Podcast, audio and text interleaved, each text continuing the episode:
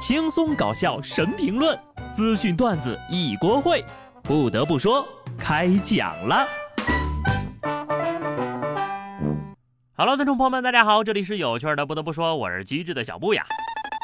我又吃胖了啊，特意呢为此作诗一首：离离身上肉，一岁一繁荣。平素减不尽，春来吃又生。我觉得我吃胖的根本原因就是我妈过来帮我们带孩子了。每天呢就好吃好喝给养出来的，这段时间呢，我们一家三口的平均体重是蹭蹭往上涨啊！哎，不知道你们有没有发现啊？那胖的人家里总有几个跟自己一样胖的人。早些年呢，就有医学杂志刊登出一项研究发现，说是肥胖之间呢是真的会传染的，尤其是在家庭成员和经常待在一起的朋友之间，这种传染现象就更为显著了。调查显示。如果你的体重增加了七点七公斤，而和你经常在一起吃喝玩的人呢，体重则会增加相应的两到三公斤。在固定的时间段，如果调查对象又变胖了，而调查对象的朋友变胖的概率呢，则会增加百分之五十七。而调查对象的兄弟姐妹或者配偶等等变胖的概率则会增加百分之三十七到百分之四十。不知道为什么，那天我刚把这条消息发在了家族群里，好多家人。就把我拉黑了，不行，大家一起吃，一起胖，谁都逃不了。如果我胖了，而我的朋友没有胖，那么这将是对我莫大的不公啊！要么大家一起瘦，要么大家一起胖，任何一个朋友掉队，我都会伤心的。OK？哎，那如果和瘦子做朋友的话，大家会不会一起变瘦呢？其实呢，喜欢吃是不要紧的，但是呀，不能乱吃。湖北十堰一个十八岁的小伙在溪边抓螃蟹，不小心被螃蟹夹了手。他气不过呀，决定以牙还牙，咬了螃蟹一口，还把螃蟹腿呀咬得稀碎，有些呢也被咽下了肚子。结果就连续胸痛一个月，就医之后呢，被诊断为肺吸虫病。螃蟹咬了小伙子，小伙子气不过，以牙还牙，张嘴咬了螃蟹。小伙子咬了螃蟹，肺吸虫又气不过，以牙还牙，又咬了他。好家伙，这还是回合式战斗呀！本想以其人之道还治其人之身的，怎奈对方浑身上下都是武器。其实吧，严谨点来说，这螃蟹用蟹钳夹你，那相当于是人的手。你真要以牙还牙，那得用手去掐螃蟹，是吧？你上嘴咬，不讲武德呀！想给人螃蟹上一课，结果呢，自己学艺不精，人傻也不能怪螃蟹吧？所以说。做人呢不能太冲动，不然呢就会得不偿失。浙江余姚一男子在河边钓鱼的时候，随身携带的渔具不小心掉河里了，男子便将头伸进了防护围栏去捞渔具，结果头就被卡住了，动弹不得。直到消防救援人员赶来，利用液压扩张钳对护栏进行了破拆，才将男子救了出来。别问，问就是大写的尴尬。鱼没钓起来不说，渔具还丢了，自己更是卡在护栏里。和水里的鱼大眼瞪小眼，属实有点水逆了哈。底下的鱼我估计都惊呆了。说起来你们可能不信啊，我今天钓了个人。果然，钓鱼佬除了鱼什么都能钓到，钓自己都行。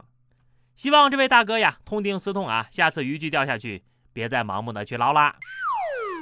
下面说点更奇葩的啊。贞子新作将在日本上映了，片方呢将推出五十台贞子出租车啊，车窗呢有贞子的贴纸，车厢内的荧光屏幕呢还会播放电影的预告，同时还会通过 AR 技术让乘客亲身感受到贞子爬出荧幕的临场恐惧感。就这，就这，敢不敢再刺激点？你比方说这个出租车只在晚上运营，反正我不做哈，我只是提个意见，试图让这个活动丰富一点而已。其实想想看啊，这个活动还挺带劲的。万一乘客没被吓着，司机反而被吓着了；又或者，万一这些的假贞子里面混进去一个真贞子的话，虽然不太可能啊，但如果咱们这儿也搞这样的出租车的话，是不是也可以？聊斋出租车中国限定版。还是那句话啊，我可不做，我只是提个意见，丰富这个活动而已。世界之大，无奇不有啊，尤其是在日本。日本一位三十八岁的男子有一份在他人看来梦寐以求的工作，就是什么都不用做呢，就能获得薪酬。而这份工作呢，就是出租自己，去到客户希望他去的地方，其他呢什么也不用做。该男子在社交媒体上拥有二十五万的粉丝，大部分顾客呢都是通过网络和他联系的。他的回头客也比较多呀，甚至有人先后雇佣了他二百七十次。在出租自己的过程当中，他接受各种各样的委托，比方说陪一个想玩跷跷板的客户呢去公园玩的跷跷板，透过火车窗口向想给送行的人呢客户微笑致意等等。过去的四年时间，他受理了大约四千个委托，每次收费约一万日元，合人民币四百八十七。我也可以呀，真的啊，而且收费绝对良心，比他便宜啊！相信我，请各位客户赶紧下单吧。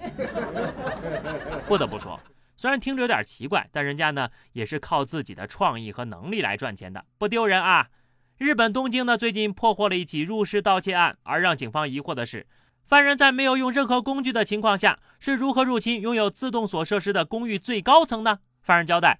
他先是借助隔壁七层公寓的外楼梯上到楼顶，之后在没有任何保护措施的情况下，直接一跃而起，跳到受害者公寓外的排水管上，然后再跳到受害者公寓的外楼梯里，接着呢，从该公寓的楼顶边缘向下爬进受害者家里的阳台，在察觉到阳台未上锁的情况下，再进屋偷窃。好家伙，这种事情我只在成龙的电影里看到过。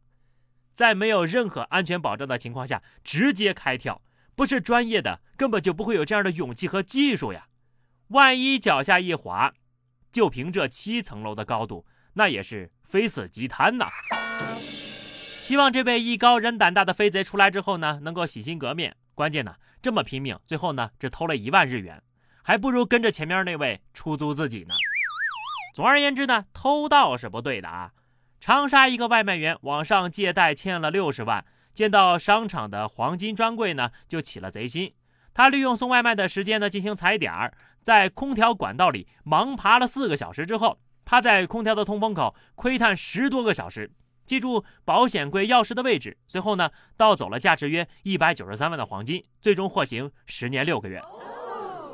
盲爬四个小时，窥探十个小时，如此作案经过。一点都不亚于谍战片啊！有网友就说了：“这大哥盘算的好啊，十年生死两茫茫，说不定等他出来，网贷公司都破产了。”是啊，你是进去了，可你的家人又该怎么办呢？说一千道一万，网贷毁一生啊！